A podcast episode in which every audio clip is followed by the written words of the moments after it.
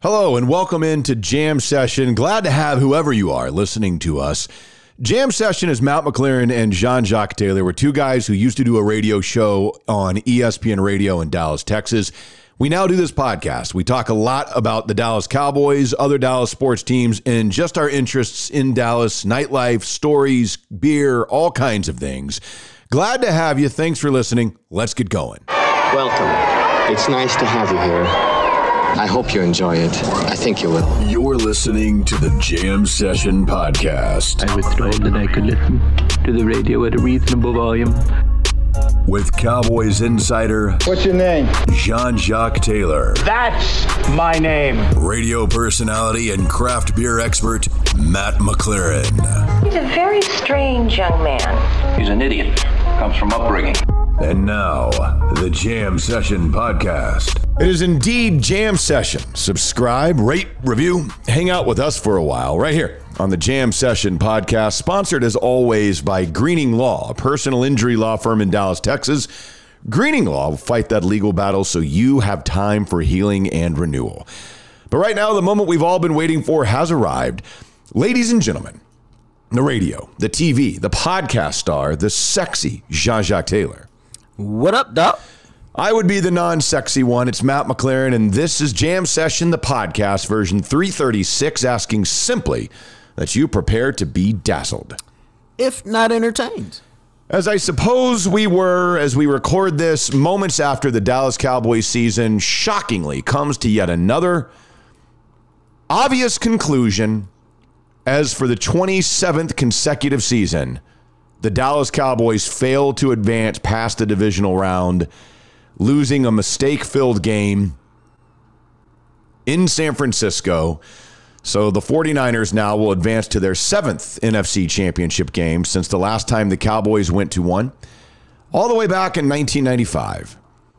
And it sucks. It, it's not... Uh, I'm bummed, man. I'm really bummed. This was a team that I thought might have a chance, but much like every other team in any other year...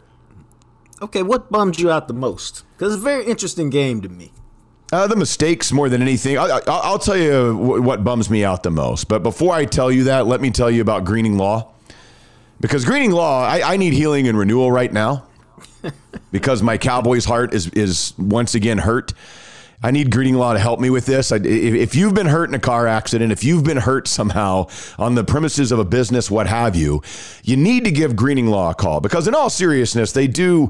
I mean, I'm working with them right now because we're getting towards the end of my case, and they've been working on it for a year and a half. And the stuff that they do behind the scenes and the ways that they're able to work things for you, it, just nobody would know how to do it. You've, you've got to have that expertise and the trust in this team and the process that they go through to take care of all that crap behind the scenes so that you can work on getting your body back to what it needs to be and your mental health. Greening Law, that's what they do. They, they really do fight those insurance companies to make sure you get taken care of. No, and that's why if you have an incident, whether it's an accident with a with another vehicle like Matt had, is at an apartment complex, at a business, a construction site, any of that, man, you need to pick up the phone and call nine seven two, nine three four, eight nine zero zero. nine seven two, nine three four, eight nine zero zero. Ask Greening Law, hey, here's my situation. What do you think? They bring you on as a client. I'm telling you, it's been your great day. And check this out. The call to see if it works for both of y'all. It's free. Doesn't cost you a thing. They don't get paid unless you get paid, and that's one of the better things about Greening Law. Greening Law, my friend. It's easy. Make that call today. Again, consultation is free. Costs you nothing to see if you've got a case. nine seven two, nine three four, eight nine zero zero. Again, that's nine seven two, nine three four, eight nine zero zero. So, yes, I am bummed, and, and you asked the question, what bums you out the most? And, I, and I'll tell you, I've been a Dak defender hardcore for a long time. I've really believed in Dak. I... I I do not believe that he can win a Super Bowl. And and I say that in a sense of, with the team and the way that it is currently constructed, after watching today, I don't think he's the guy. Now, that being said, I don't think Brock Purdy is some elite level amazing quarterback, but San Francisco has put some things around whoever they thought the quarterback was going to be. Keep in mind, originally they thought it was going to be Trey Lance. They made a move to go out and get a weapon like a Christian McCaffrey, and they have put pieces in place and then asked their quarterback, hey, play in our system, and just kind of be the game manager. Don't turn the ball over and do what we need you to do because we've got weapons galore for you. And the Cowboys decided not to do that with Dak. And it's obvious that he, he's not a quarterback that can win if he doesn't have all those pieces around him. I thought he was horrible tonight. It, I, I blame him. I blame Dak Prescott for losing this game. And, and that's probably not one hundred percent fair. There's some other things I know that we're going to get to. The interceptions, we talked about it all year. You you can't continue to do that. You can't throw that second interception when you just converted a fourth and four right before the half in the red zone when you had an opportunity at worst to at least attempt a field goal. You can't throw that pick.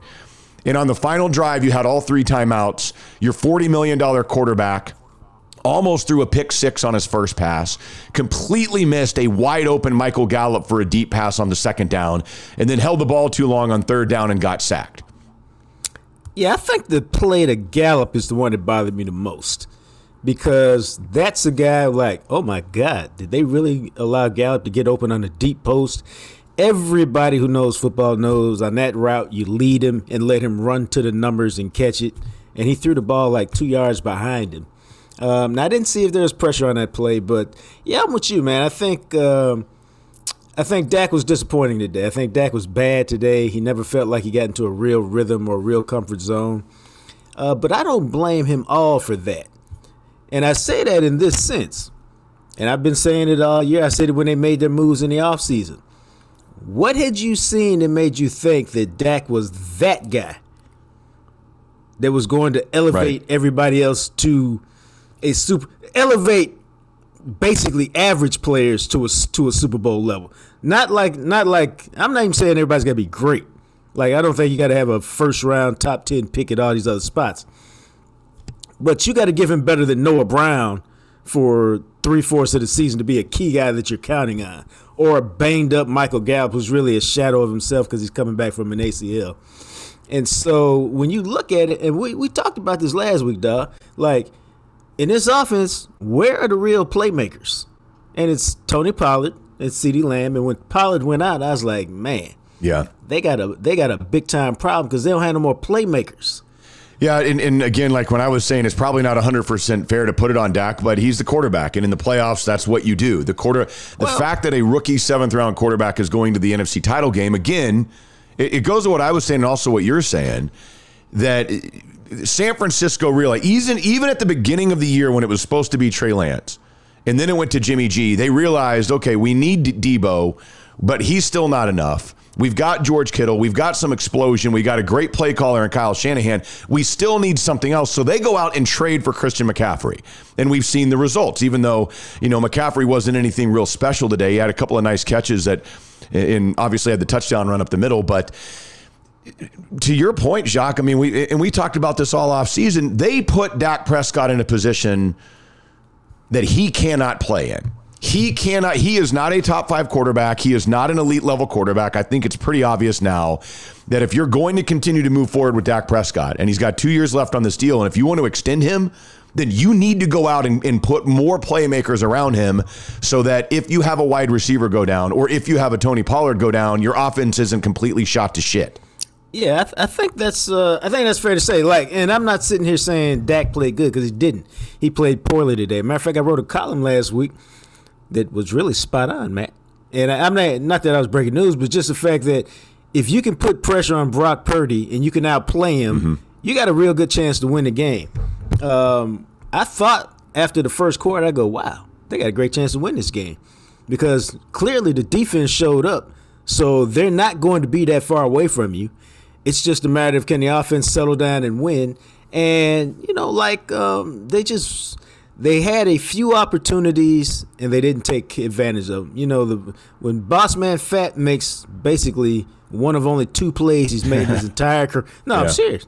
No, when I he know, makes one I of know. two plays his entire career and gives you a fumble at the twenty. That can't be a field goal. Right. That has to be a touchdown, especially given the tenor of the game.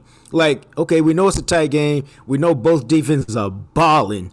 If you get a crack at it, you got to score because uh, the odds of you driving more than once today is uh, is not going to happen. And so that was a wasted opportunity. But and I put this in the grades that I do for the Dallas Morning News um, that you guys will be reading this morning. When it talks about the overall th- thought of the game, I go, basically, the only question coming out of the game is, what do you do with Dak?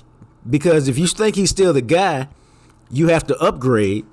And if you have all your private meetings, and we're, I mean, let's just keep it real, man. Right. So when when when Jerry and Steven and McCarthy and Will McClay sit around this summer and have some uh, some Johnny Walker Blue and talk about it, real talk, you know, two or three drinks in, like, what are we going to do with Dak? Like, is he the guy and we got to get him more weapons, or is he not the guy? Because, yeah, he got two years left on his deal, but what does that really mean, Matt? Right. I mean, that means you, negotiations yeah. start now. You start ex- looking, if you're going to extend him and you think that he's a guy you can win with, which I, I don't know what you saw this year that makes you believe, especially well, his performance in this playoff game, you cannot win with Dak Prescott with the team constructed the way that it is. But here's the thing, and I think uh, the the issue is this.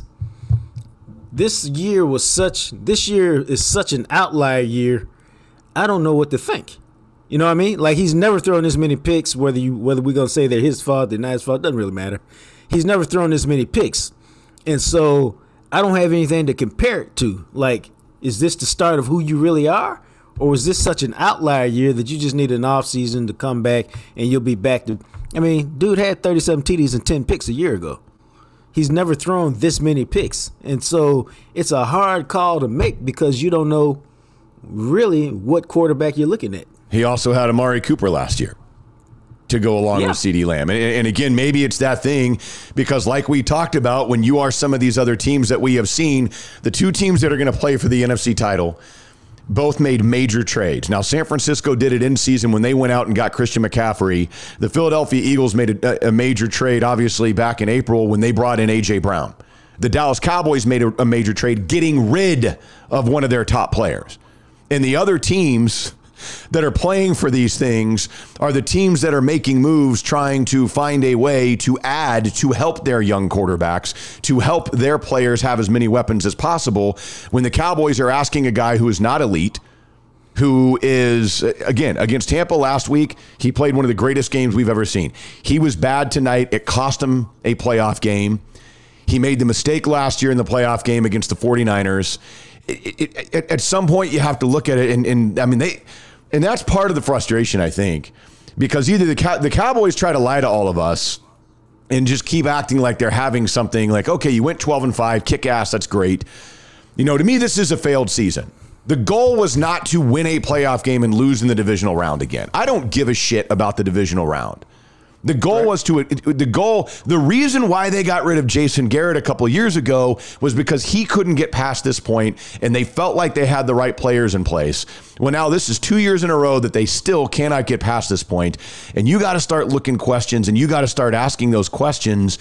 And if you don't believe Dak is the guy, and I don't know what you do if you don't, because it, again, it, quarterbacks aren't just out there. It's very difficult to even hope that you find the right one in the draft. And I don't know that you want to blow this thing up and go into a full rebuild. Uh, you're not blowing it up after right. twelve and five season. Right. That's what um, I'm saying. So reality of it is, I mean, it, it, you almost feel like you have to extend them because you did go twelve and five. You were one win away from the N F C title game. And it's obvious that there are pieces that you need to upgrade for Dak Prescott to be a successful quarterback because he's not going to do it for you on his own. No, nah, but I I don't ever, th- I mean, they were the only ones who thought that, if that's if that's the case, and it appears to be. Um, Stevie Wonder could see that he's not that type of dude, and that's not a knock on him. There's no, the guys who are like that are Hall of Famers, and ain't nobody ever said Dak was a Hall of Famer. I mean, let's go to the very basics of it, and we've talked about this in general, but what did Buffalo do for Josh Allen? Hey, let me go get you Stephon Diggs. Right. And now everything else will fall in place. What the hell did Cincinnati do for Joe Burrow? We're going to get you everybody. Yep. Anybody and everybody who's out there, we're going to get them for you. So, if they're doing that for guys who have more arm talent than, than Dak and are better quarterbacks than Dak, then that's what you should be doing for Dak. Like, the goal should now be to look at your offense, and, you know, the points are great, but even when they were scoring the points, I was like, you ain't no, no playmakers. And CeeDee Lamb, all right? I had a lot of questions about him after two for nineteen to start the season. That dude's a baller. Yes. A, he looks like a legit number one receiver. So yep. we good there. All right. The question to me, really, Doug, and Michael Gallup, I think, when he's back from his knee, will be fine. But the question is, what do you do about that third receiver? You go take one in the first round of the draft? You go acquire one? You know, what do you do with that spot? Because you need another guy there. And then, like, this is just me, and it's still early. I think Jake Ferguson will be fine uh, at tight end replacing Dalton Schultz. Uh, from the little bit I saw this year, I think he'll be fine. Um, but you have got to add playmakers on offense.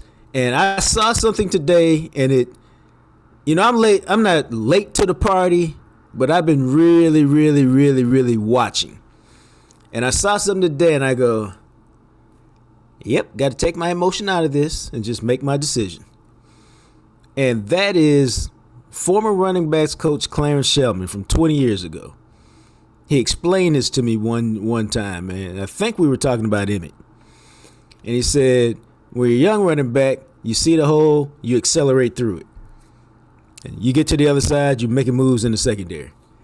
When you get a little bit older, you see the hole, you explode through it, and you just get out into the secondary before you start making moves. As opposed to, you know, you're in the secondary making moves when you're a young guy. That third step, dog, you see the hole, you get through it, but you can no longer get to the other side. Mm. And those, and what happens, and when you can't get to the, when you're a young guy or you're that second group, you get through, when you're a young guy, you get through that hole and it's a twenty-yard gain. When you're in that second groove, you get through that hole, it's a ten-yard gain. When you're Zeke Elliott right now, man, you get through the hole and it's like a three or four-yard gain. And the next level is what, Matt? You see the hole and you can't get through the hole and you get stopped for no gain on a regular basis. But he had that run today where it was off right tackle and yeah. he cut it up. And I was like, oh, shit. And he got dropped for about a five-yard gain or something. And I was like, we all know if that's Pollard, that's about twenty. And it's, it's, he can't, whatever. I mean, it's the N F L. That's why the N F L average running back career is three and a half years or two and a half years now. He no longer can explode through there and get into the and get through the hole without it getting caught up, tripped up, all of that stuff. And so, you know, um, you love all the intangible stuff. It was a great one-yard run he did to get a first down in the first half.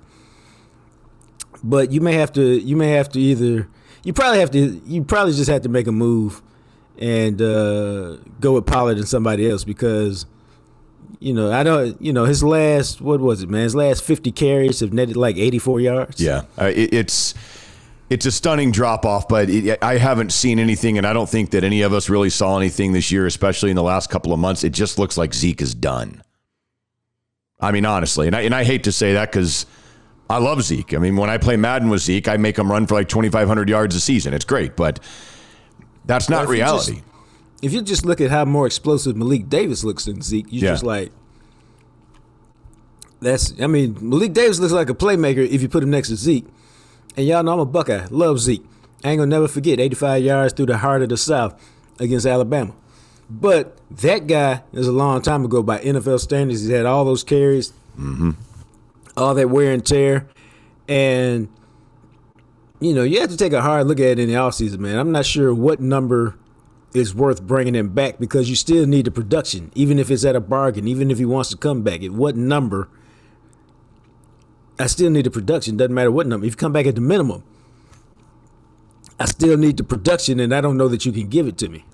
Yeah, that's the thing is I, I just don't know. To your point, Jacques, I mean, the last four games that he has played, the two playoff games and the final two games of the regular season, exactly fifty carries for exactly one hundred yards in his last four games. That's two yards a carry for Zeke Elliott. And, and that, if that's what you're going to get, you don't need that dude on your team. No, it's cold, but that's the way it is. That's the way that it is. And, you know, it's unfortunate when Pollard got hurt, you, you kind of had that feeling that, okay, this is going to be really difficult. He, he, he had the ten-yard run. Outside of that, Tony Pollard's other five runs went for twelve yards. Uh, this game, I mean, for the most part, I thought both defenses would play this way. I thought, and we talked about this last week, I thought this would be a defensive struggle And that's why you, we talked about this. You can't turn the ball over. You got to minimize your mistakes, because when you get into a defensive game like this, those little mistakes are going to cost you. And the Dak interceptions were just monumentally massive. I still don't know what the hell happened on the first interception. It looked to me you, like he thought Gallup was running a comeback, and Gallup didn't come back. So I, I, I don't know. No, that's what all the the Twitter experts who would know say. When I call them the Twitter experts, I mean the former quarterbacks. Orlovsky, uh, my man Clint Sterner, uh, they're all like, oh, that's a comeback. And for some reason, Michael Gallup kind of stopped on the comeback and let the other guy get beat him to the spot. Um, so like a lot of picks this year, that doesn't necessarily go on Dak's ledger. Right. But it's a big play. Uh, even though the defense held up and, and held him to a field goal, points were going to be at a premium today. And so, you know, even at that point, I'm like, damn, defense is just balling. So, yeah, maybe they can hold them to a field goal. But it just felt after the first two series like, okay, points are going to be at a premium all day. It's going to be a tight game. Yeah, and it, it was just, you know, it's one of those things because it, it's like that all season. When we saw all these games in which Dak threw a pick, it'd be like, okay, well, the one pick wasn't his fault. The other one was definitely his fault. And then so many of those picks, I mean, how, however many he threw this year, I guess that's now what? He threw, what was it, fifteen in the regular season, and then he threw yep. two today, so seventeen overall in the season. In the fourteen games that he played, seventeen interceptions. And so you look at that, and I, okay, not all of them were on Dak, but we saw multiple times this year where it looked like he and the receiver weren't on the same page. Like we that that was not the first time this season that we saw a receiver where Dak threw the ball where he thought the receiver was supposed to be, and the receiver did something different. And that was, I don't recall seeing that in years past as many times as we saw it this season, where there seemed to be a disconnect between him and the receivers at times. Yeah, I think, I mean, I think that's legitimate. I mean, we'll never get to the bottom of it.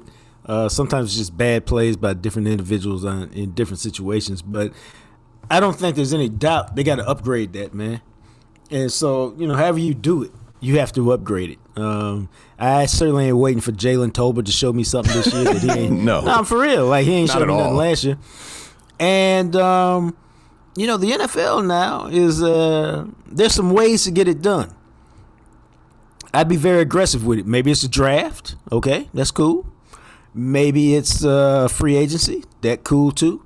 Maybe it's a trade. That's cool, too. But you have got to get a real big-time playmaker in here at receiver so that you got three of them. So that if somebody gets hurt, you know, you can do what you need to do.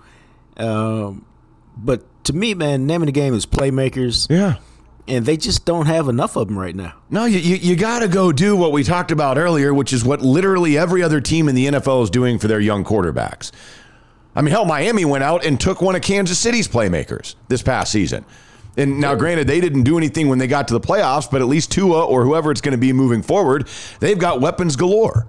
Every other, I mean, again, Philadelphia is trading for a first-round wide receiver and drafting another one in the first round. San Francisco's looking at their shit halfway through the season going, man, we should be better than this. Let's go get Christian McCaffrey. And Dallas is the one team that expects to be up there with the other good teams in the N F C that's like, we don't want one of our best players. You have him. And instead, well, we'll go get James Washington in free agency. And we'll go and, and draft Jalen Tolbert and only have him active for three games all season because we're the Cowboys. Yeah, I mean, it's... Um, it's ridiculous. Uh, yeah, I, you know, the... Um, the I, I get it all, but, you know, the Jalen Tolbert thing, I, I didn't like as much just because, I mean, now you can argue, hey, they got Michael Gallup in the third round. They got him from Northern Colorado, which is hardly a football power, or the Colorado State, which is hardly a football power. But, uh, you know, South Alabama, man, third round, eh, I don't know, bro. I'd rather have a, uh, a player from a bigger program if I need him to come in and play. But Will McClay is good on the draft. I'm not going to sit there and nitpick one guy who didn't work out when he's got a bunch of others who did. That being said, they got to figure out how to get more explosive on offense. They got to get guys who can make plays more than Pollard, more than CeeDee Lamb. Yeah. And uh, I think uh, I think that'll be an emphasis in the offseason. And you got to hope. Like, I mean, I ain't extending Dak this year. I guess I'm going into that last year. But you got to hope that this is a is a one-off year for Dak, and the guy that you remember seeing is the guy who shows up next year. Yeah, you, you better hope so, because if not, then you, you may be about to go through a whole nother thing again. One thing that will make you feel better is Brews Biltong. If you are a fan of beef jerky, and look, we all like to snack, and we all, for the most part, are looking for healthier snacks and things that'll fill us up that aren't a ton of calories and full of fat and sugar. Brews Biltong is exactly that. It is a South African air-dried meat. It's like beef jerky, but it isn't. Absolutely no artificial ingredients, no sugar, and you can get the two-ounce snack bags, which you and I both like quite a bit. They're two-ounce snack bags, two hundred forty calories with thirty grams of protein, and it tastes good. It's really, really good. Again, if you like beef jerky, this is better. It's more savory. It's more tender. And we remain the only podcast that Brews Biltong works with because you guys have been so awesome for them. So I'm telling you, if you're looking for a new snack, you could do worse than Brews Biltong. As Jacques has muted himself, or he would be telling you about Brews Biltong. I don't know why it's been going to mute. I don't know. It's uh, it's fantastic, man. Uh, what I like about it, if you go with the slab, you can kind of slice it and dice it how you want to yeah. with your own little knife. If you go with the sliced Biltong, well, then you just open up your mouth and wait for a little heaven to come in it. uh, but it's fantastic. I like it because it's got thirty grams of protein. Y'all know I like to work out. I try to watch what I eat, even though I had a chip right now. But even that would go good with some Biltong because you would kind of even out the flavors. Yeah, it would, man. It, it's. I think you guys will really enjoy it. I, I've I've told many people that. They go, really? Like, you really? I was like, yes, please. Like, go order it. Check it out for yourself. brews biltong dot com. B R U S B I L T O N G dot com. Promo code jam fifteen at checkout, and you get fifteen percent off your order. Also, of course, the podcast continues to be made possible by Freeway Tire Shop, the mechanic you can trust, and we're all looking for whatever it is. You want to know when you go to get an oil change that they're not you're trying to mess up your car. You want to know when you got to go and get those new tires that you're getting a fair deal. And that's why J R and his crew at Freeway Tire Shop, it's the place to go, man, because they treat you right. It's elite level customer service. They stand behind their work, and they price everything fair. Dude, you know, J R is, I, I rock with J R, man, because you can trust him. Um, I call them the four T's, man. You can trust them to diagnose the issue. You can trust them to use quality parts to fix your car. You can daggone sure trust them to charge you a fair price. And you can trust them to stand behind his work. So I tell everybody this, even my friends, my close friends. Like, yo, if you got a mechanic who does those four things, then ride with that person. But if you don't, and three out of four is not four out of four, all right? If you don't have somebody who does all four of those things, take your butt up thirty-five north toward Denton. Get off at Commonwealth. It's five minutes from uh, downtown north. Go through the stop sign. I mean, through the light. He's right on the right. You can't miss him. And you you can just thank me later because it's a great experience. The customer service is fantastic. And more important, ain't nothing worse than an unreliable car than an unreliable kicker. That's about the only thing worse. So, J R had your car running right all the time. And trust him. You can thank us later. Seriously. You can. You can. It's Freeway Tire Shop. Check them out online. You can schedule an appointment, request a quote. It's freeway tire shop dot com. It's funny because you. I'm sorry. It's funny because what? I, I was saying it's funny because you bring up the kicker. And that was one of those things. Like, if we just focus on this game, this game to me was a model of mistakes. All from the Cowboys. And it, I mean, it, the two Dak interceptions. And, and yes, I, I mean, I'm not. He is target number one for me. Failure number one is Dak Prescott. But you look at some of the other mistakes they made, where the missed extra point, where they finally score a touchdown. You could have gone up seven to three. Instead, it's six to three because Maher, it looked like he shanked it anyway. No, he did. It, it ended up being blocked, but it, I don't. It, it didn't. I don't think that mattered. So you had that mistake. The and, and of course, because he missed that extra point. It felt to me like when they went for it on fourth and four later in the first half, that if they had total faith in Maher, that they would have just kicked a field goal right there.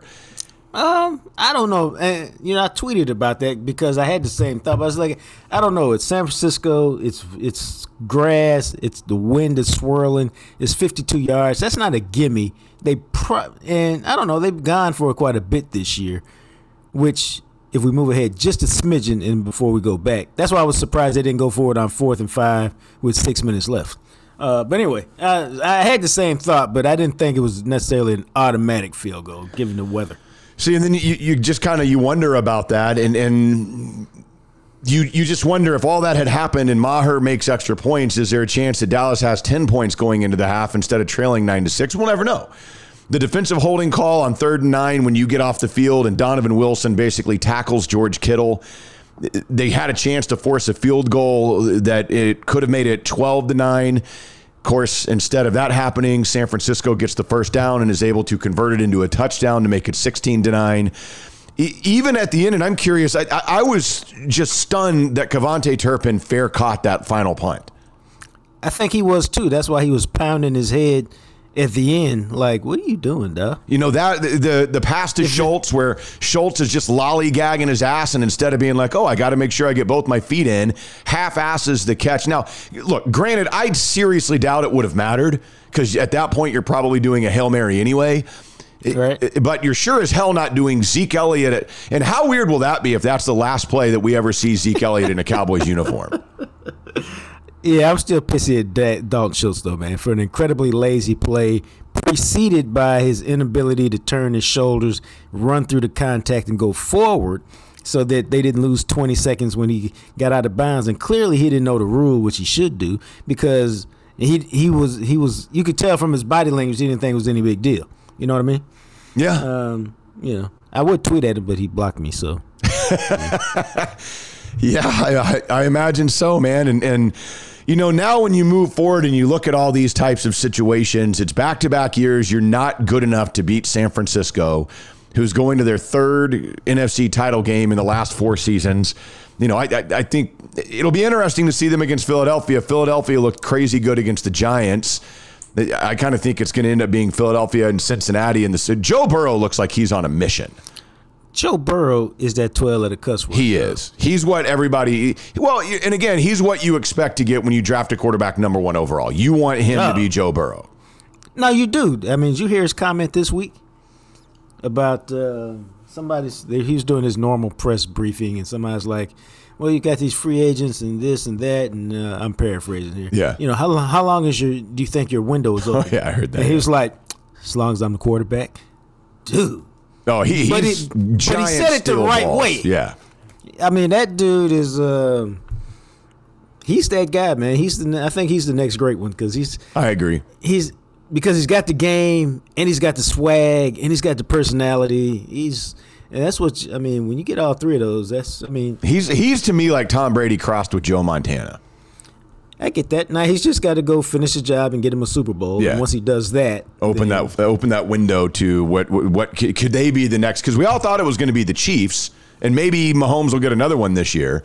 But, man, if yeah. Cincinnati wins this year, you kind of wonder, are they going to be the team of the twenty twenties yeah. that wins four in ten years or whatever?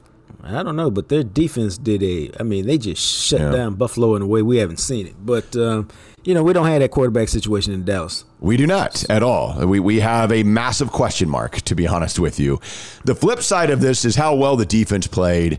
And I'm curious what you think, because I, I, I'd be shocked if Dan Quinn is the defensive coordinator in Dallas next year. Um, because I fully expect him. I mean, I know he interviewed with the Colts. And I fully and I think, expect somebody's going to hire him as a head coach. Yeah, I think so. I think, um, I mean, his, I mean, the resume is there. Uh, he seems to have a desire to be a head coach again. I think his his task, now he's already done it once, and he did it with uh, Matt Ryan. His task is, I'm not taking a job without a legit quarterback or the first or second pick in the draft where I can get a quarterback. Um, the Houston Texans job is actually a pretty good job, I think. They got a lot of uh, draft picks, man. They got a lot of draft picks. They have some talent. Um, they play indoor. You know, I mean, they, that's an intriguing spot because you want a place where you can build it, but you got the assets to build it or trade for what you don't have. And um, so I don't know. That's interesting to me. But his defense today, lights out. They played clearly well enough to win. The yes. only thing they didn't do was come up with a turnover. But I give them a pass on that, and here's why. They, I told you, San Francisco is averaging thirty-three carries and one hundred seventy-five yards. Oh, you muted yourself again. dang, I, I I don't know what the hell's going on. I don't know either, man, but now you're maybe, here. Maybe my wrist is touching this pad. Um, but San Francisco is averaging thirty-three carries and one seventy-five yards a game. I changed my mind a little bit because I was really like, if they hold them to one ten, I think for sure they can win. But maybe if it's one twenty-five, they can still get it. Well, they held them to thirty-two carries, one thirteen yards with a long of thirteen, bro, and that came at the end. Mm-hmm. Um, they held Christian McCaffrey, ten carries, thirty-five yards. They held down Deebo Samuel, four for forty-five. I mean, Kittle got his, but one of those was a great play. I mean, it happens sometimes. I mean, shoot, man. The only thing they didn't do was was get a turnover today. Yeah, and they almost uh, had a couple because Bland almost had that one where Purdy threw it up, and then Diggs. And I mean, Diggs like Diggs is like the one guy on the team that you feel like if the ball hits him like that, that he's going to catch it. I mean, and, and he wasn't expecting that, obviously, because it was deflected. But, man, it went right into his hands. And I thought right. he was going to pick it because it was Diggs, and it, and he didn't. It just and it's just for whatever reason the Cowboys get the divisional round. It's like the ball never goes their way anymore. I don't know why. Yeah. Uh, now, they did give up seven out of fourteen on third down, but yep. you only gave up three twelve yards. I mean, you play – we all – if you watch the game, they played well enough to win. They got no help from their offense, which oh, yeah. is, you know, part of the problem. Um, but Dan Quinn put on a masterful performance. Micah Parsons was terrific. Uh, Tank Lawrence was a beast. Leighton Vander Esch played well. Uh, again, whoever was playing over their left cornerback was fine because we didn't notice him. And, yes, you're playing another pro team. They will make some plays on you from time to time. Yeah, no doubt. And, and I think we all knew that they were going to score. But, I mean, the fact that you held them to nine points in the first half, and that was with Dak throwing those two interceptions, I'm sitting there going, okay, it's nine to six at the half, and you've made multiple mistakes, and Dak has thrown two picks. I mean, your defense is bailing your ass out, and the and the offense could do nothing. They could do nothing in the second half, obviously. Nah. Six points in the second half. Nah. But, you know, I, I you know, I, I was trying to tell at least one Clarence E. Hill Junior last week, San Francisco led the league in scoring defense, man. They did. They have a very good defense. sixteen and a half points a game. Uh, but this was an interesting game because they definitely controlled the game and played well, but I didn't feel like they dominated. Like Nick Bosa did not dominate the game and disrupt the game, and you just had no choice. Now, he, he did a couple of Nick Bosa things, mm-hmm. but – it just never felt like Dallas couldn't do anything. It's just like they couldn't make a play when they needed to make a play. So I'm not taking anything away from San Francisco. They played well. Uh, Dallas didn't do enough. Um, but there were opportunities there at various points to apply some pressure and make a play, and they just couldn't get it done, man. They couldn't get it done, and, and, and now you, you wonder, I mean, moving forward, at, at what point – At what point do you point fingers at Kellen Moore? Do you start wondering about Kellen Moore, who's supposed to be this, well, this boyhood wizard offensive coordinator? But see, and you look at it in the regular season, it's great. You know, for the most part, this is a team that scores a ton of points. They'll put up some yards, but then they get into certain situations, and it seems like there are times where it, you just you can shut down this Cowboys offense. And maybe, like yeah. we talked about earlier, it's a playmaker thing. See, I look at, you know, you know, I tell you, I had this running debate with my father all the time, man. Everybody's so like Joe Banner, fairly respected voice, I think, in amongst N F L circles, used to be the Eagles vice president or president or something like that. And he just put out a tweet, man, like if Jerry is serious about, and I'm paraphrasing just a little bit, if Jerry is serious about winning Super Bowls, Dan Quinn or Sean Payton will be his coach next year. And I was like, did you really look at this game and go, McCarthy fucked this game up, get rid of him? Because I didn't. I mean, no, not at I, all. I don't think can so. I, can I question a decision or two he made? Well, sure, you can do that with every coach every week. But to sit there and act like, oh, yeah, Mike McCarthy screwed this whole thing up. I was like, I didn't get that feel. Yeah. Not not at all. Um, Kellen Moore. I thought Kellen Moore called some, some, some good plays. That option on the touchdown drive was a good play. There was two or three others that I thought were fine. Um He was handicapped by the same thing that anybody's going to be hand- Like, when Tony Pollard is gone, that's a huge thing, man, because I think if Tony Pollard is there, you can you can still run the ball and hope for some success because he's shown a propensity to pop one. If you just if you block it right, he'll get through there and get you ten or twelve. Now your drive is kind of kick-started. Um, I didn't, I didn't like, you know, we can discuss Kellen Moore And then we can go, okay, Matt, let me ask you this. Did Kellen Moore dial up the play that got Michael Gallup wide open right. with three minutes left? I mean, fuck, you got to throw it for him too, dog? Yeah. You know, I mean, did, did we like the play where they threw the bomb from the five-yard line or whatever it was and got CeeDee Lamb for forty yards on first down when broke a tendency? Did we like that play? Like, I looked at this game and I said, Dak Prescott did not play well. I didn't look at this game and go, ah, Kellen Moore fucked this thing off. Ah, you know. Um, because, again, once Pollard goes out, with this particular team, you really are handicapped, man, because now y'all know I'm a Zeke guy. But Zeke ain't done nothing in a month. And so the reality is, why do you think start trying to run the ball with CeeDee Lamb? Like, we got to get some speed out there. Um, I didn't, I you know, and then I just didn't see Kellen Moore as being a huge problem this this in this particular game. Uh, but that's me. Did you think he was a problem? No, there are times where I wonder, and again, like you'd have to sit down and talk, and they'd have to go through the film with you and show you maybe why they don't do certain things. You know, why they don't, because Dak seems to do so well at times. And he, he, we know that he has had an ability to run, and maybe since the injury, they don't want to use him as much doing that. But seeing more R P Os and seeing more bootlegs and things to get him outside the pocket where he seems to really excel, just some things like that, more so than anything. But outside of that, I would say no. And, and when you look at his four seasons as offensive coordinator, they finished top six in points in the N F L in three of those four seasons, including this year, obviously. They finished in the top ten in yards in three of those four seasons. They led the N F L in yards in two of his four seasons. So to your point, obviously, if, if you can consistently be one of the higher scoring teams in the N F L, your offense is working. But like you said, can you, you, you've got the play, the, the, the, the guy's open, but your quarterback can't make the throw. And again, it all comes back to Dak. I mean, at the end of the day, it all comes back to Dak because he's what makes wow. this offense go. And, and, you know, it reminds me of Jimmy Garoppolo in the Super Bowl that had a chance to hit the throw to win the Super Bowl for the forty-niners, and he couldn't do it. And Shanahan said, well, fuck this. We're drafting Trey Lance. And I feel that way about Dak. I don't know now that I trust that Dak's the quarterback that can make the throw to win me a damn playoff game when I need it. He didn't show that he is. I mean, I can't sit here and argue with you. I, I can only say that, and I said this, this year is such an outlier from who he's been. I don't know. So I kind of like to need, now I need to see next year to see, are we going back to who Dak has been, or is this a new Dak who's emerged?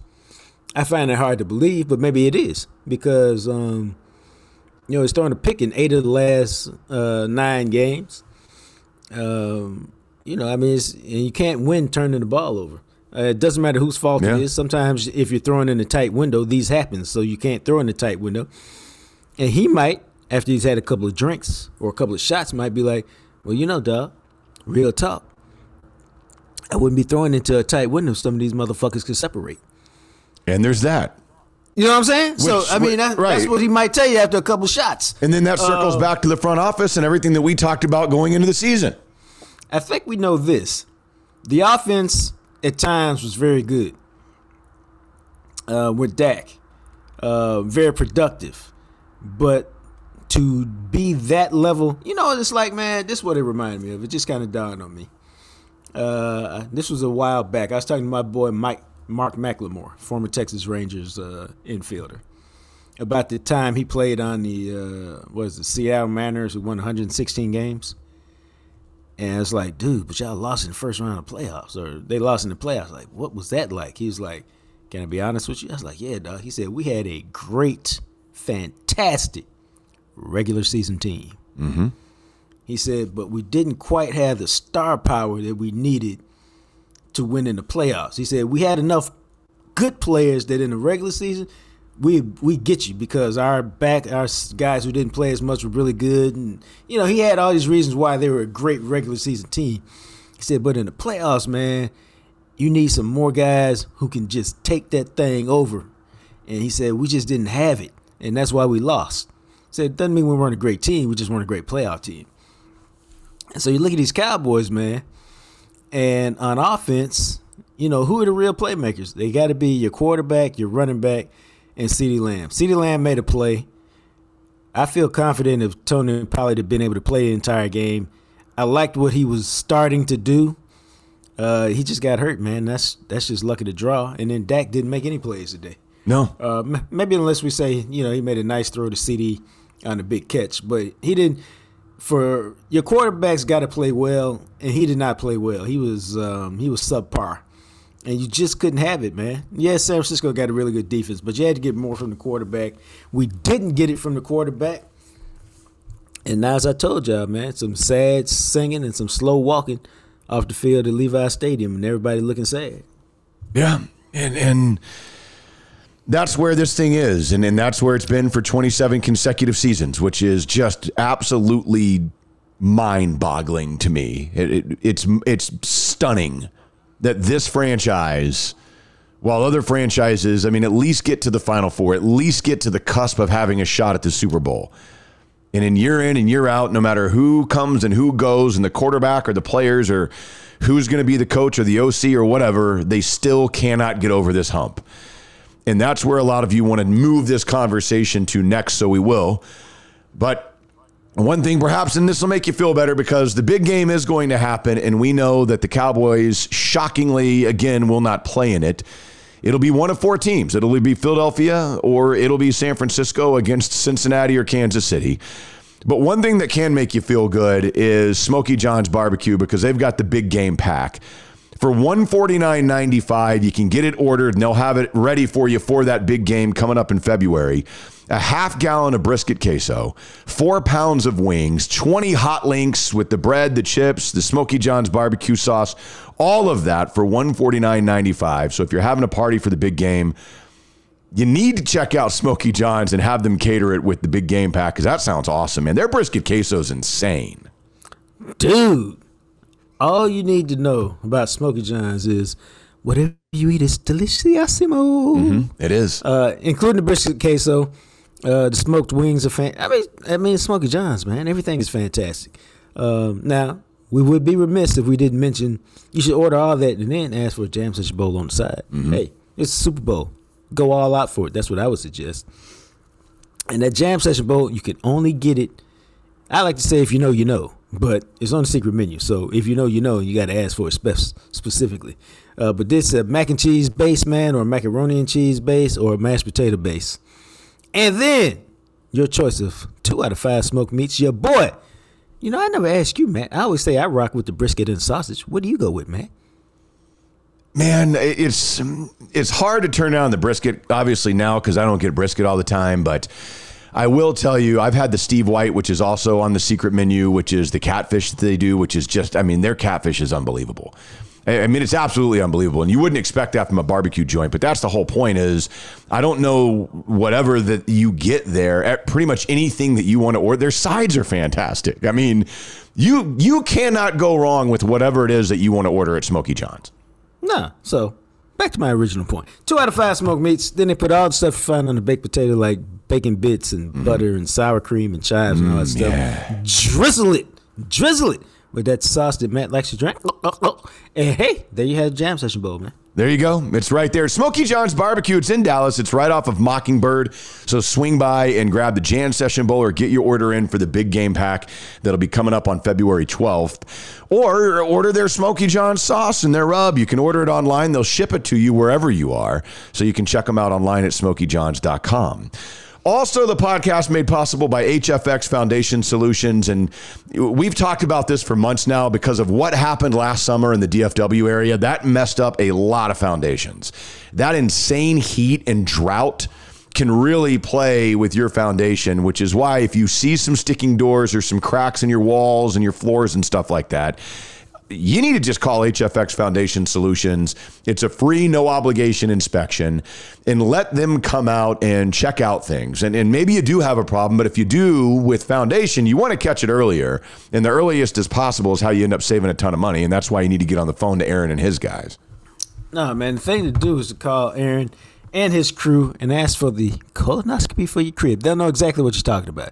And we, we you know, we joke around when we say it, but, the, but you get a colonoscopy, why? To make sure your internal health is fine and you're good to go and you get the peace of mind that comes with it. Same thing for your crib, man. A lot of things can be going on in your house behind the drywall that you don't know nothing about in them gutters. I mean, who goes up there and looks at the gutters on a regular basis? Nobody. Stop lying. Nobody does that. Right. That's what, that's what Aaron and his team are for, man. They come over there, they check it out, and if they find something, chances are they find it early. And so it's just a fraction of the cost that it would be if they find it late. Or you get that clean bill of health and you go, wow, I can just chill out because the inside of my house is great. It is. That's why you give them a call. eight one seven, seven seven zero, zero one seven four. Or you can check them out online at h f x foundation dot com. So a couple of questions. And, and the one thing...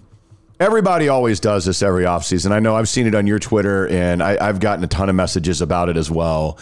And I understand the frustration. It's all Jerry's fault. This goes back to Jerry. As long as Jerry is the G M, they're never going to win. I feel like you and I have tried to explain this a gazillion times, that this isn't just Jerry willy-nilly going out and doing everything. That, you know, Will McClay does a phenomenal job. And again, it, it's... Is Jerry the reason why Dak Prescott throws two picks? Is Jerry the reason why Michael Gallup is wide open and Dak Prescott can't hit him? Is Jerry the reason why Brett Maher is missing extra points? Now, you can say Jerry's the reason why they got rid of Amari Cooper, and it put him in this position to where when they got into a game that they needed an extra playmaker, they didn't have it because Jerry wanted to trade that guy. I'll buy that. Right. But it, I mean, but you got to give him credit for it. You just right. can't pick out the bad stuff and right. give him credit for it. You got to give him credit. If, if, you, if you're going to think that he makes all these decisions, then you got to give him credit for being, uh, you know, who is that? The Buffalo's the only team that won more games. They won twelve this year. Yeah. And so you got to give him that credit. Uh, the reality is this, and I can't speak for other organizations, but they make a lot of consensus decisions around here. Hey, what do you think is best? They have a huddle. They meet. They come to a consensus. And then they, they pull the trigger on it. Uh, you know, obviously the, the Amari Cooper deal was not a good one. Uh, these are not dumb people. Will McClay is not a dumb guy. I would imagine that they will add some type of offensive playmaker at receiver um, in the offseason. Don't know where it's coming from. Uh, there'll be a lot of options out there. But you got to add another playmaker, man, another dude that can really make some plays. Yeah, because you have to give credit to the front office as well for the Tyler Smith pick that a lot of us ripped in the draft, and he ended up being, for the most part, phenomenal as a rookie and, and, and really showed some flash. Micah Parsons a year ago, when everybody was like, oh, they need a cornerback. Why are they drafting this Micah Parsons guy who didn't even play because he opted out due to COVID? And now they've got what is obviously one of the top young defensive players in all of football. It, so there's a variety of different moves that they've done that have turned out. Nobody's going to hit on all of them. The other thing is, all in all, because it, I, I mentioned this, Todd Archer, when we had him on, and we'll talk about this again with Todd coming up on our next episode. This season to me was a failure if you didn't get beyond the divisional round. And this reminds me, I just tweeted something out about this. This reminds me of somebody who does all the work in class and has really good grades. And then the teacher comes in and goes, yeah, so by the way, the final is going to be one hundred percent of your grade. So all that stuff you did all semester is great.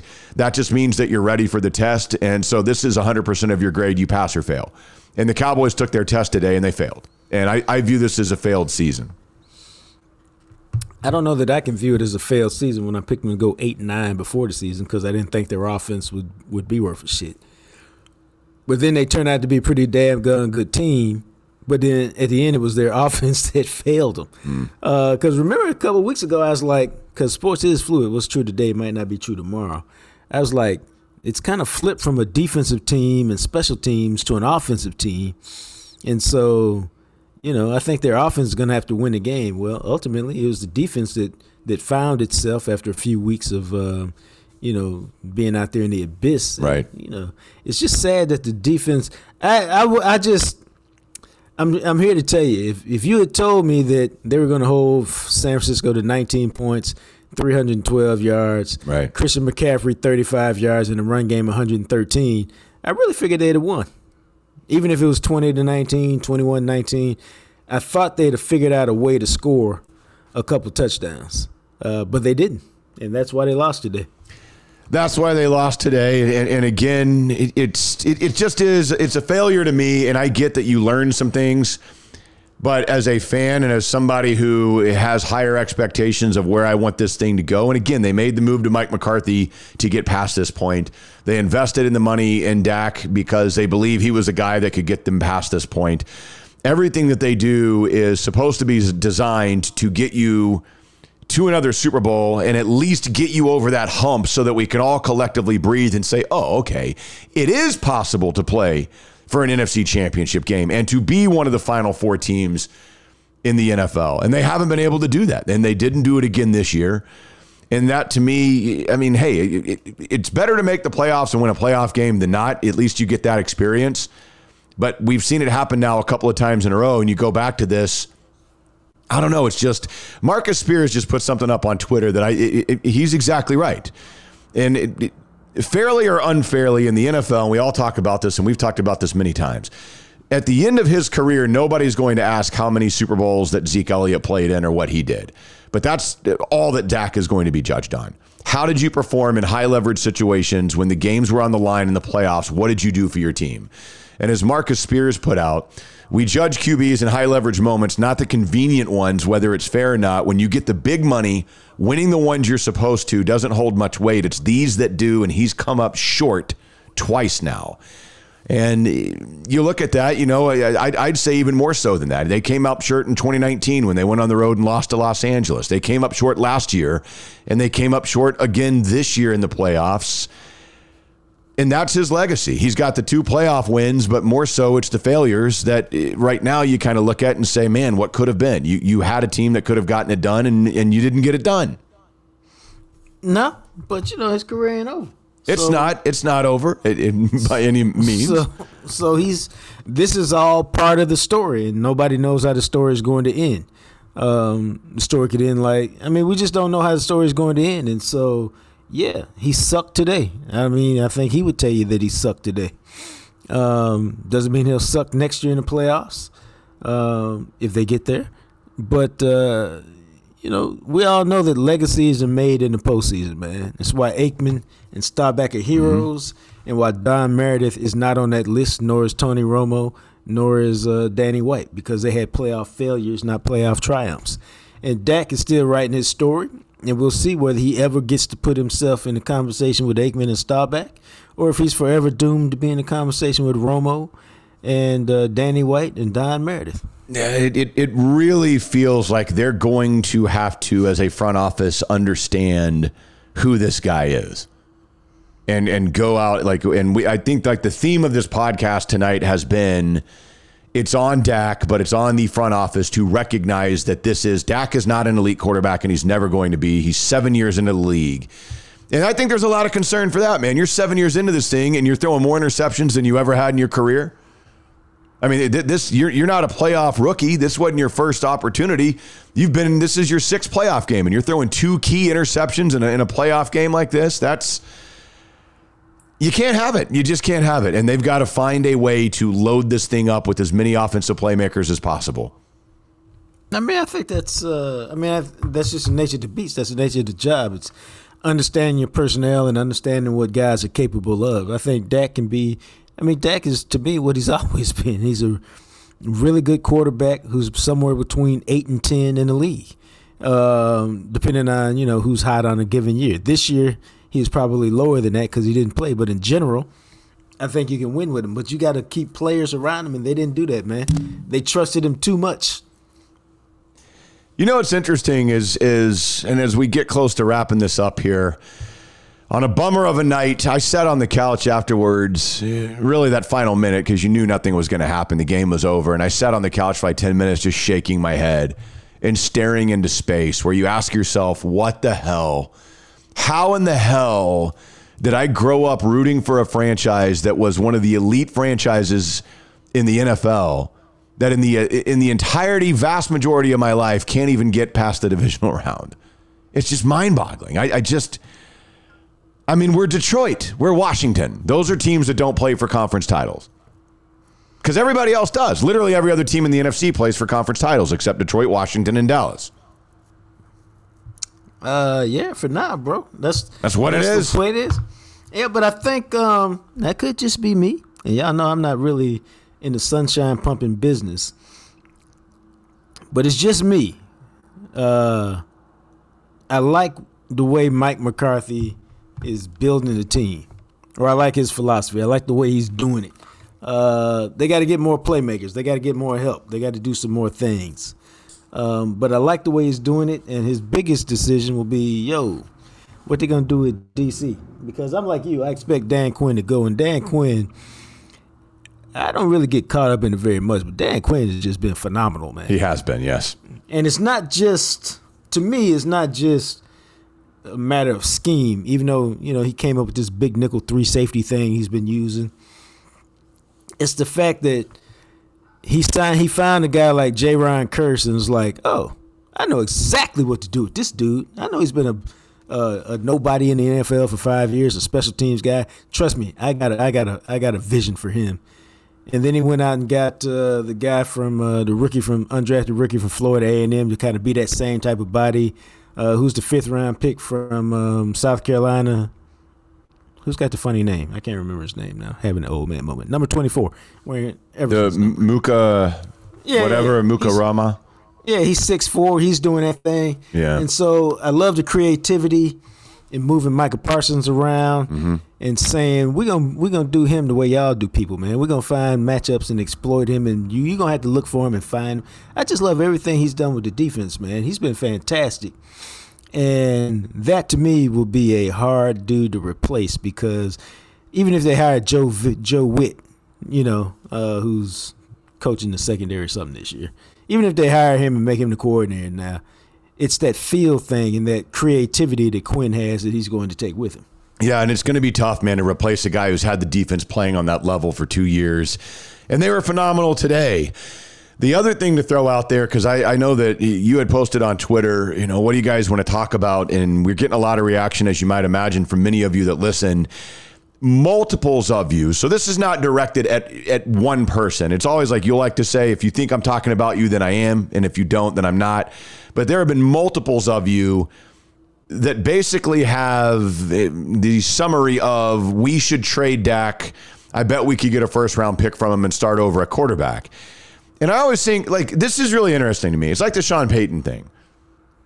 Like, if if you trade Dak, so you guys don't want Dak, but you think he's a first-round quarterback because you think that you'll get a first-round draft pick back from him, which means that you think Dak is worthy of a first-round pick that you want to use to go get a quarterback, hoping that he'll develop into be at least what Dak is.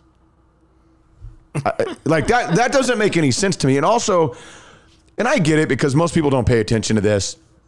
Guys, Dak Prescott will be the starting quarterback in twenty twenty-three, and the Cowboys don't have a choice. He has an eighty-nine million dollars dead cap hit. Even if you trade, and this is what people don't understand in the N F L a lot of the times, and that's fine. When you trade a player, that doesn't mean that you are no longer obligated on the cap due to what he was supposed to get. Like, the other team will pay him, but you still get a dead cap hit for moving on from him. So that dead cap money, depending on when they were to trade, let's just hypothetically say we're trading Dak to Houston. Like, I, I think I saw somebody who was like, I bet Houston would love a guy like Dak because Houston will give you the number two pick in the draft for Dak Prescott because none of you guys think that he's good, but Houston wants to have him as the number two overall pick. But let's just say that Houston wants to do that. That means that you are on the hook for eighty-nine million dollars in the next two years because you can split it depending on when he's traded. How in the world are you operating when you are splitting eighty-nine million dollars of dead cap money in two years on your cap? Those are what teams that are blowing it up and completely starting over do because they're like, well, we need to eat it for two years. So let's just go ahead and make this move.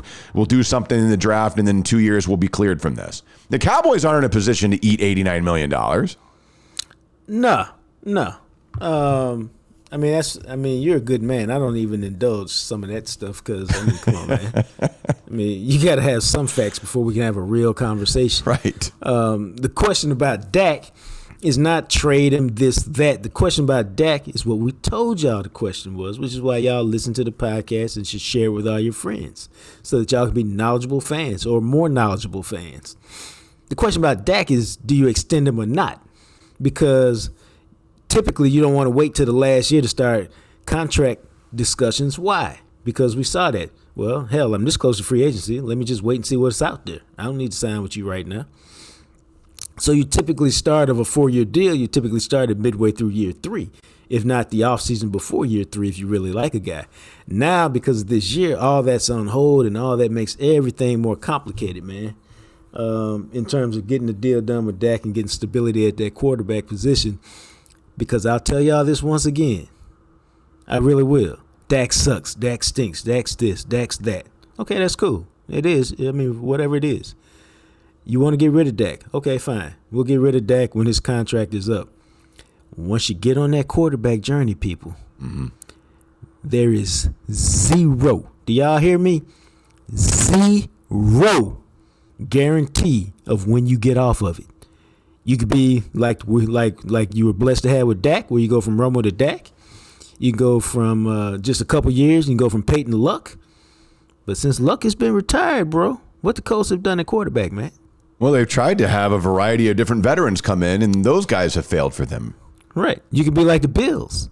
You can go from Jim Kelly in nineteen ninety-seven to Josh Allen in whenever he showed up, twenty nineteen or something. That's a long time, brother.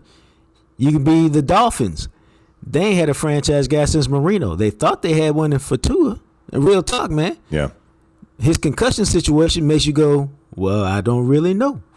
You can be the Jets, who thought they had one. I don't really know if the Jets have had one since Joe Namath. But the Jets have had one. Um, they thought they had one with the number two pick in the draft. And all I'm telling y'all is, once you get on the quarterback journey, there is literally no guarantee when you'll get one. Maybe you go from Favre to Rodgers. Right. Or maybe you're thirty years like the Chicago Bears. And so before he sits, like, ah, it's whatever. Get rid of it, man. Ah, dog, it ain't that simple, man. That's a long, lonely journey. Yeah, and that's the thing is the Cowboys are not going to be bad enough, barring some injury like we saw when they were able to jump up and get Zeke. You're, you're not going to be bad enough to where you're making a move to have the number one overall pick in the draft, which generally speaking, if you're going to go, because you can look at it and you can look at Joe Burrow, you can look at Trevor Lawrence, who turned out, you know, Pat Mahomes, who just fits what the Chiefs wanted to do, and they saw something in him. You know, guys like that that were drafted like twelfth overall, I think, with with Mahomes. But how many of those busts that are up there at the top? Like, I, I think the Bears like Justin Fields. I think that they're one of those teams that wanted to put some weapons around him and see what they can really do with him. But they don't know for sure on Justin Fields. Baker Mayfield was the number one overall pick. Why? Well, I, I, I wouldn't have drafted Baker number one overall. Okay, maybe you wouldn't have. A lot of people would have. Cleveland did, and he he burned out. There's people, I, I would not have drafted Zach Wilson number two overall. I, I I did not think Zach Wilson would turn out. I happen to be right on that one, it looks like. But think about that. I mean, the top of the draft, even when you have a top five pick, is still quite a crapshoot of who you're getting at quarterback, which is a lot of the times why when we see quarterbacks drafted one and two overall, I mean, we can go through it over the course of time. I mean, is everybody stoked about Jared Goff and Carson Wentz? They went one and two. You guys want one of them?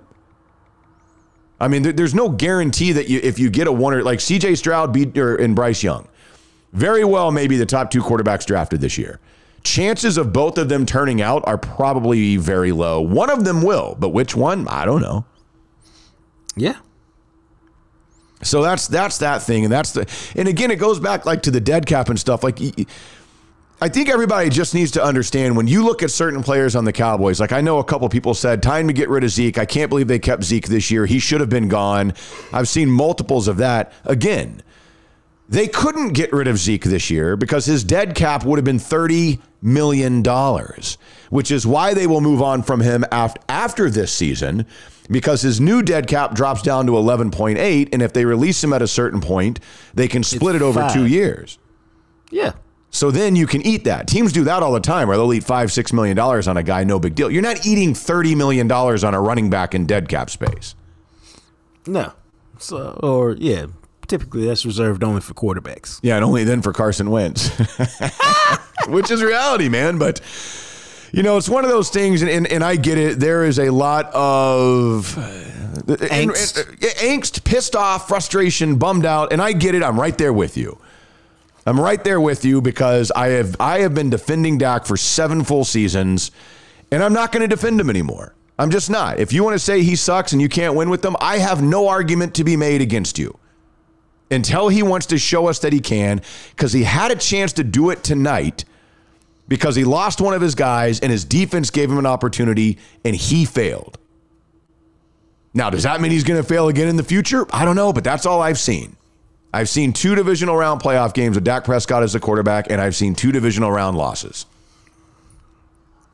No, he didn't play good, man. So he didn't play good at all. Uh, and when you don't play good, you just got to sit there and take it. Um, you know, he. Uh, I think I just put something up there. I mean, he said uh, he didn't play good today. There's no way to sugarcoat it. Uh, not that I expected him to, man, because uh, that's not really how he gets down. Uh, or as he said, I've got to be better. And then on the interceptions, I can promise the number will never be this again. I can promise that. And I'm I'm all down for that because Dak, if nothing else, is accountable. But the question is, like, he said that after several games, like, I can't do this again, I can't do that again, and yet we saw it every week. So my point would be, again, you'd have to talk to him after a couple shots.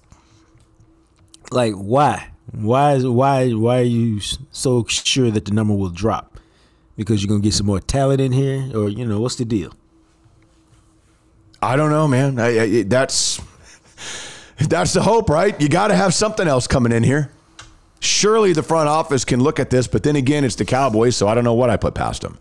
For all I know, we're going to get to Oxford again in six months, and Steven's going to be smiling and chuckling, going, we we got some we got some dry powder if we need to use it. We feel real good. we feel real good, but we've got some dry powder we can use, and we we we like where we're at as a football team. Is that what we're going to hear again? Uh, and, and they're going to try and trick us and make us think that, you know, Noah Brown and James Washington and Jalen Tolbert are the guys that are going to step up to replace Amari Cooper, and they'll be just fine. Come on. No, man, I told you, dog. It's uh, it can't be that, man. It's got to be better than that. I saw it coming. That's why I said, to me, they, they ended up much better than I really thought, because I didn't think with this offense they would be able to squeeze this much out of it. But again, man, in the playoffs, it requires something deeper. Um, and that's why, you know, it's a really tough loss, man, because you played defensively. I mean, you did everything you could to win the game, but it's a team game, and you yeah. just didn't get enough. And, um, you know, the offense had enough opportunities. They just couldn't get it done. Yeah, they couldn't. They could not get it done. And, you know, there's that. It, and I, I just think everybody just needs to understand the money thing, because I'm seeing multiple tweets about it. it you know, new quarterback, move on from it. Again, it's not happening. It can't happen. There is nothing you can do about the money. It cannot be done. He is going to be the starting quarterback in twenty twenty-three. That's just what it is. Now, you can be pissed. You can be mad. You can say, well, that's dumb. You hate it. At the, okay. Grow a third arm. Well, that's stupid. I can't. Okay, well, the Cowboys can't get rid of Dak. Same thing to me. The other thing is the Sean Payton thing, man. I just, here's what I don't get. I really don't understand this. And maybe, because I know, Todd, we talked about this with him a while back, maybe we'll compare him and Mike McCarthy a little bit more so on our next podcast. It'll drop on Wednesday. So you want to trade, because it'll take a minimum of two first-round draft picks to get Sean Payton.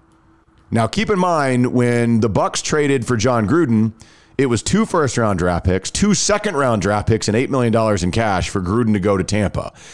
If I'm the Saints, because Sean Payton is still under contract for two more seasons, if I'm the Saints, I say, I want that package, or we'll just continue holding on to him. And then next offseason, before he goes into his final year, you can lower your price. Right. But if I'm the Saints, I hold him up. I, I put his feet to the fire and say minimum two firsts, which is kind of what you've been hearing, is it'll be two firsts at least.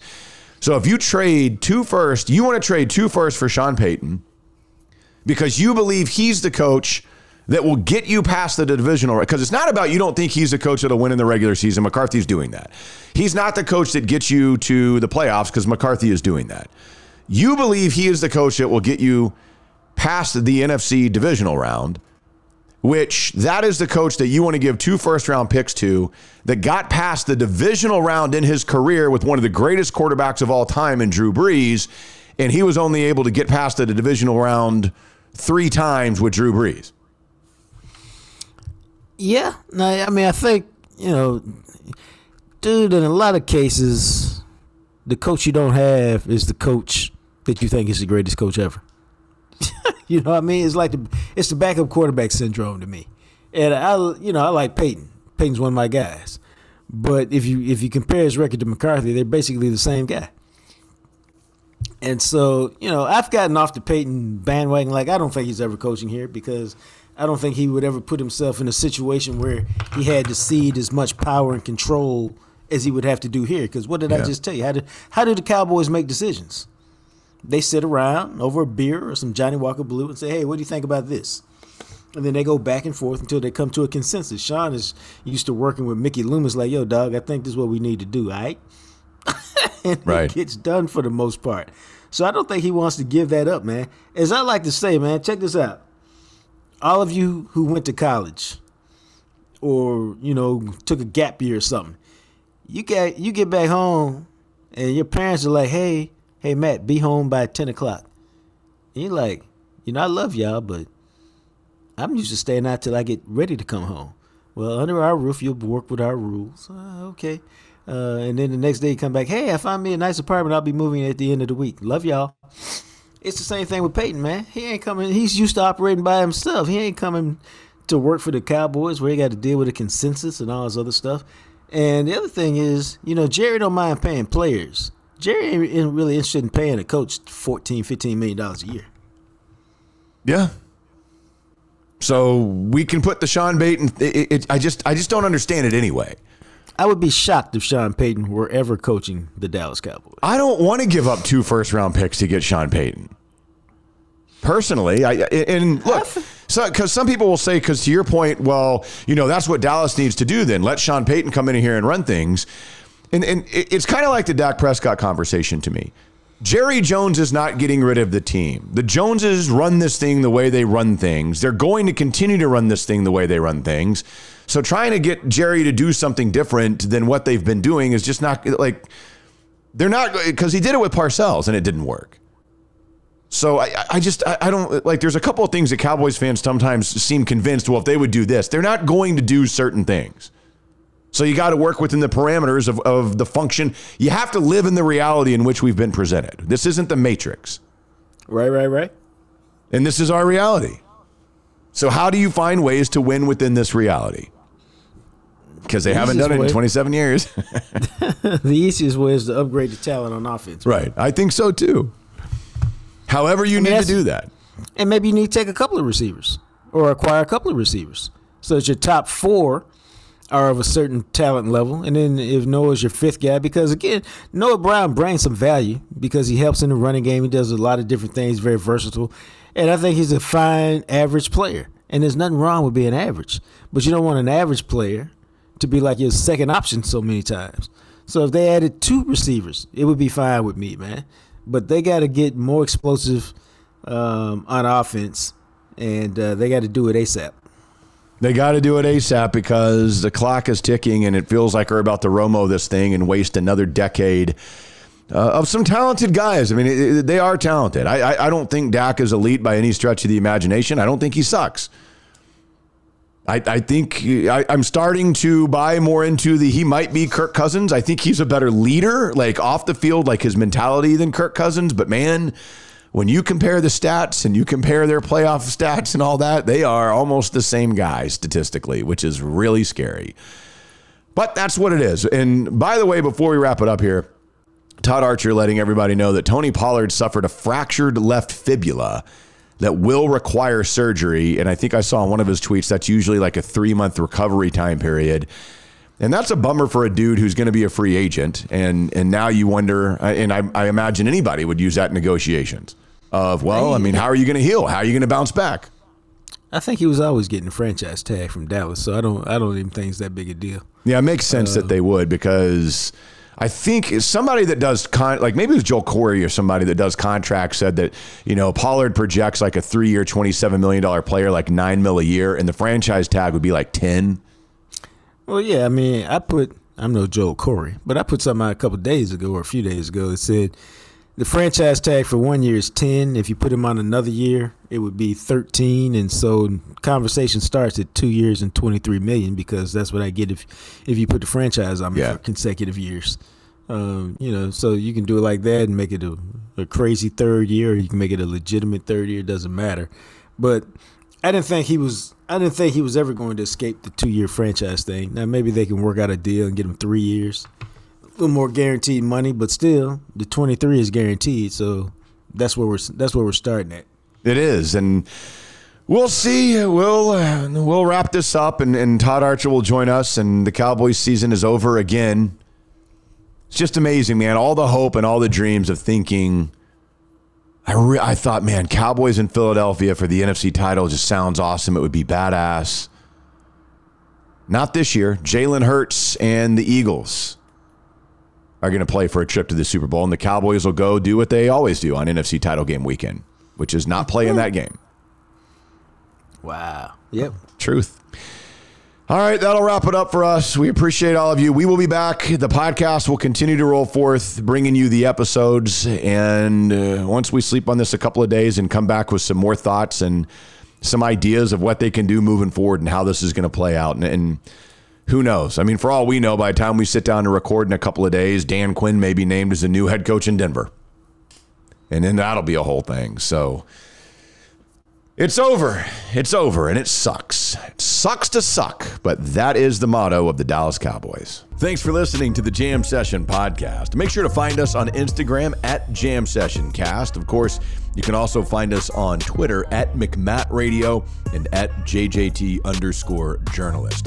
Our podcast is sponsored by Greening Law, a personal injury law firm in Dallas, Texas. Greening Law fights the legal battle so you'll have time for healing and renewal. Give them a call at nine seven two, nine three four, eight nine zero zero. Greening Law, Office, Dallas, Texas. As always, thanks to Purple Elephant Music for the music you hear at the end and the beginning of each episode. He, of course, is the radio, T V, and now podcast star, the sexy Jean-Jacques Taylor. And me, I'm just a guy, Matt McLaren. We'll catch you next time right here on the Jam Session Podcast, available everywhere you listen to podcasts.